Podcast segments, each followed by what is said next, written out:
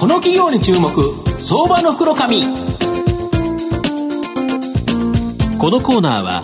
マイナンバーセキュリティのパシフィックネットの提供 SBI 証券の政策協力でお送りします。ここからは相場の福の神、SBI 証券投資調査部シニアマーケットアナリスト、藤本信之さんと一緒にお送りします。藤本さん、こんにちは。毎度、相場の福の神こと藤本でございます。まあ、ゴールデンウィーク、まあ、終わったというものの、また明日休みと いうことなんですけど。まだ終わった感じしないですよね。まだ終わった感じしないですよね。うん、で、せっかくこのですね、中身のところでですね、はい、まあ、聞いていたリスナーリスナーの方にですね、まあ、今日はもうバシッとですね、いい銘柄ご紹介できたらなと思いまして、はい、お願いします。えー、今日は、今日はですね、証券コードが、えー、3093、えー、東証一部上場、えー、トレジャーファクトリー代表取締役社長の、えー、野坂英吾さんにお越しいただいてます。野坂さん、よろしくお願いします。はい、よろしくお願いします。このトレジャーファクトリーさんは、えー、東証一部上場で、えー、株価1095円ということになりますので、前売単位100株ですから、まあ、11万円ほどで買えるという形になってます。で、現在ですね、本社は東京都足立区梅島にあるんですが、はい、7月にですね、もう秋葉原からすぐそこのところに移転されるという会社さんなんですが、えー、家電家具雑貨等のですね、いわゆる総合リサイクル店、これをですね、展開されている企業でございまして、2007年12月にですね、東証マザーズに上場、で、2014年12月にはもう東証一部にですね、まあ、市場変更されていると。いう企業さんでございまして、まあ、現在ではですね、首都圏及び関西圏を中心にですね、まあ、総合リユース業態の、えー、トレジャーファクトリー、これとですね、服飾専門リユース業態、トレファクスタイル、まあ、他にスポーツ専門店とかいろいろあるんですけど、まあ、複数の業態を展開されていると。で、しかも店舗展開に加えてですね、ネット経由で全国のお客様からですね、買い取りを行う、宅配買取やインターネット販売など、この EC 事業にも注力されているというところで、まあ、創業以来ですね、連続増収増益で、12期連続ですね、増益達成中と、まさに成長企業と。いうことなんですが社名がね、これ、直訳したら宝物工場ですもんね。はい、そうですね。うん、今日は本当にゴールデンウィークの中身にですね、うん、もう宝箱の銘柄をですね、はい、ご紹介したいということなんですけど、うんはい、まあ、あの社長、あの御社の同業の企業というのはですね、まあ、総合リサイクル店舗を運営している企業、結構あるかと思うんですけど、はい、やはり他社さんとやっぱ御社、かなり違うんじゃないかと思うんですが、どこが違うんですかね？はい、そうですね。えー、私たちの特徴は、やっぱり品揃えが非常に豊富である、はいえー、多種多様なアイテムを扱っている、でこれを適正な価格で、えー、きちんと買い取り、販売ができる、はい、で、それはなぜなのかというと、はい、自社で、あのシステム開発を自社内で行ってですね、そのポスシステムという単品管理をする仕組みを、はい、えー、自社で開発をして、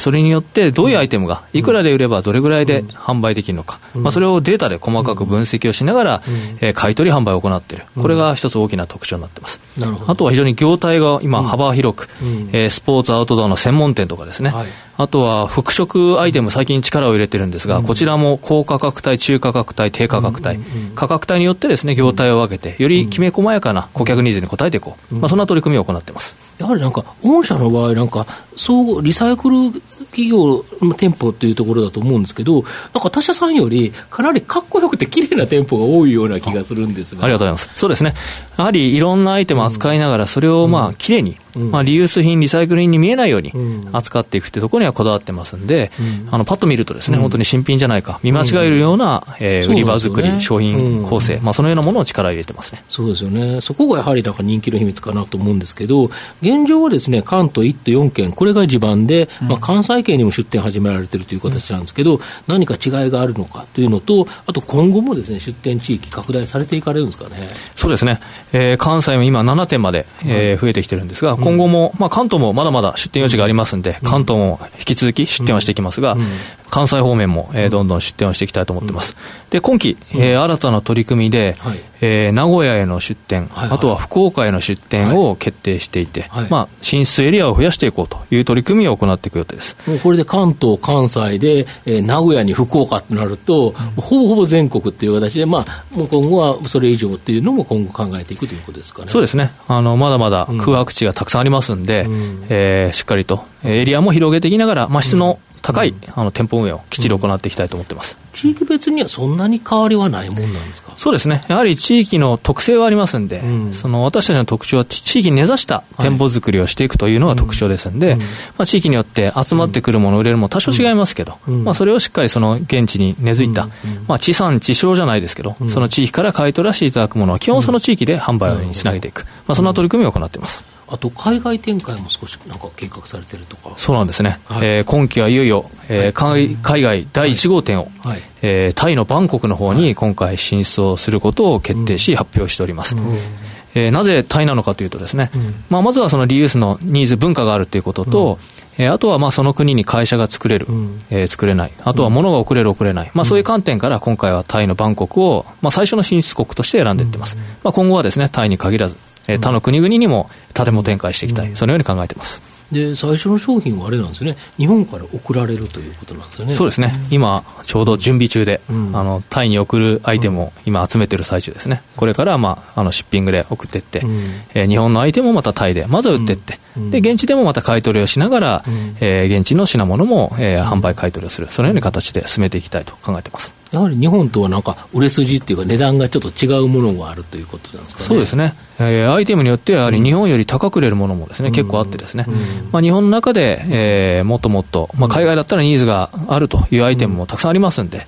まあ、そこが海外に行って販売できればですね、もっと国内で多種多様なものを買い取りできるようになる、まあ、そういうプラス面もあるかなと思ってます。これは非常に大きいですよね。で海外から言うと、やはり日本から来た日本ブランドのものがということですよね。はい、そうですね。うん。なるほど。あとと、その店舗というのも当然、あの力入れられていくと思うんですけど、ネットのですね、買い取りとか販売、これにも注力されてて、まあ、EC 事業、非常に注力されてるんですけど、現状とですね、今後の見通しというか、まあ、方向性、ちょっと教えていただきたいんですが。はい、そうですね。私たちの特徴は、まあ、店舗の方も力を入れてますが、はい、インターネット上の取り組みにも今、はい、力を入れておりまして、うん、まあ、特に買い取り面でいくと、宅配買い取り。はい、まあ、ご自宅にいて、もう段ボールに詰めていただいて、送っていただく。うん、で、それでもう、宅配の拠点で査定をして、メールでお伝えして、もう振り込みをする。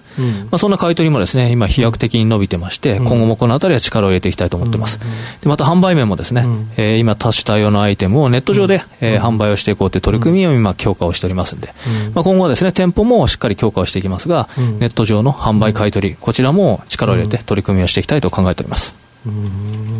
なるほど。わかりました。で、まあ、今までですね、本当に12期連続の増益達成中とですね、まあ、成長されてるんですけど、さらにですね、やっぱり今後、御社成長されると思うんですけど、この成長を引っ張るもの、最後に教えていただきたいんですが。はい、そうですね。まあ、まずは展開をしている店舗展開のエリアを、うん、えー、今回の名古屋、福岡をはじめ、うん、えー、また地域を広げていきながら、多店舗展開展開のスピードアップをまず図っていくということと、うん、あとは今お話したようにインターネットの取り組み、うん、えー、まだまだやり始めの状況ですんで、うん、えー、こちらを、えー、より強化をして、より多種多様なアイテムを、えー、たくさん、えー、買い取り販売につなげていってですね、えー、業用の拡大につなげていきたい、そのように考えています。また、この秋葉原にですね7月に本社を移転されるということなんで、やはり多種多様な人材が集まるんじゃないかと思うんですけど。そうですね、あの人材の採用育成というところは、うん、まあ、大きなテーマだと思ってますんで、うん、えー、こちらをより強化するために、今回、秋葉原に本社を移転させますんで、うん、えー、その効果をしっかり出していって、ですね、まあ、より多様な人材が、あの自分で考えて、やっぱり取り組みをしっかり行っていく、顧客ニーズにきっちり応えていけるようなですね、まあ、そんな業態をこれからしっかり生み出していったり、新しい業態とかもですね、これからいろいろやっていきたいなというふうにも思ってます。なるほど。これ国内で今お店の数は100弱ぐらい、90そうですね、今91店舗。91店舗。展開してます。これどうなんでしょうか？証券的に見ると国内でどのぐらいまで出店可能なんでしょうか？まあでも業態が広がっていけば、うん、まあ1000点ぐらいは、1000点余地があるというふうに思ってます、いろんなこう業態を広げていくわけですよね、そうですね。ねまああとは今の既存の業態も、はい、あのまだまだ展開してない地域、エリアがですね、山のようにありますんで、はい、まあ一点一点、あのきっちり出店をしていきながらですね、もっと地域に根ざした店舗をたくさん作っていきたい、そのように考えてます。あとは海外っていうことですね、もう一つはね。海外に行ってしまうと、本当にですね、まあ、クールジャパンの輸出ということで考えたら、うん、今までその新製品を売っていく、これは当然日本に今までやってきたんですけど、はい、日本のリユース品をですね、海外で売っていくっていうのは、あまりなかった取り組みではないかなとすると、本当にですね、受けけ入れられる可能性がある。うん、で、しかもその日本と違う値段で売れるわけじゃないですか。そういうことですよね。そうすると、やはりですね、利幅っていうのも取れるし、逆に日本での買い取りがよりですね、拡大できるということでいうと、この12期連続っていうのが、なんか2倍にも3倍にもなるかもしれないような可能性がある。本当にですね、まあ今日ゴールデンウィークの中日っていうことでいうと、宝箱のような銘柄、ご紹介できたんじゃないかなと思います。で、えー、最後、えー、というところなんですけど、あと面白いのが、やはりか、あの、トリシャー・アクドリさんって外国人の投資家、投資信託の株式保有、やっぱプロの人の、あの、保有が多いんですよね。はいはい、で、関東しかも注目してるんですけど、僕はですね、こういう銘柄こそ個人投資家の方、やはりですね、本当に増収増益で株価が上がっていくとですね、うん、売っちゃうんですよね、個人投資家って。うん。はい、やはりちょっと頑張ってですね、買っていただくっていうのがですね、僕はなんか、宝箱になってもらえるんじゃないかな。成長企業はね、長い期間で持った方がね、パフォーマンスが上がる場合多いですもんね。うん、それなのになんか途中で売っちゃわれるんで、うん、で、なんか最後ですね、うん、儲かるのは機関投資家が吸い上がったところ、美味しいところを持ってかれるっていうのは、なんか悔しいなと思いますね。もったいないですよね。はい。今日は証券コード3093東証一部上場トレジャーファクトリー代表取締役社長の野坂英吾さんにお越しいただきました。野坂さんありがとうございました。はい、ありがとうございました。藤本さんありがとうございました。どうもありがとうございました。ありがとうございました。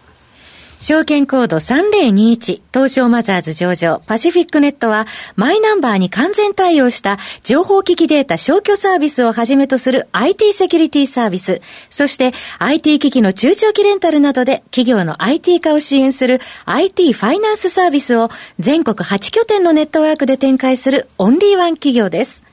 取引実績1万社を超えるスペシャリスト集団、証券コード3021、東証マザーズ上場パシフィックネットにご注目ください。この企業に注目、相場の福の神。こ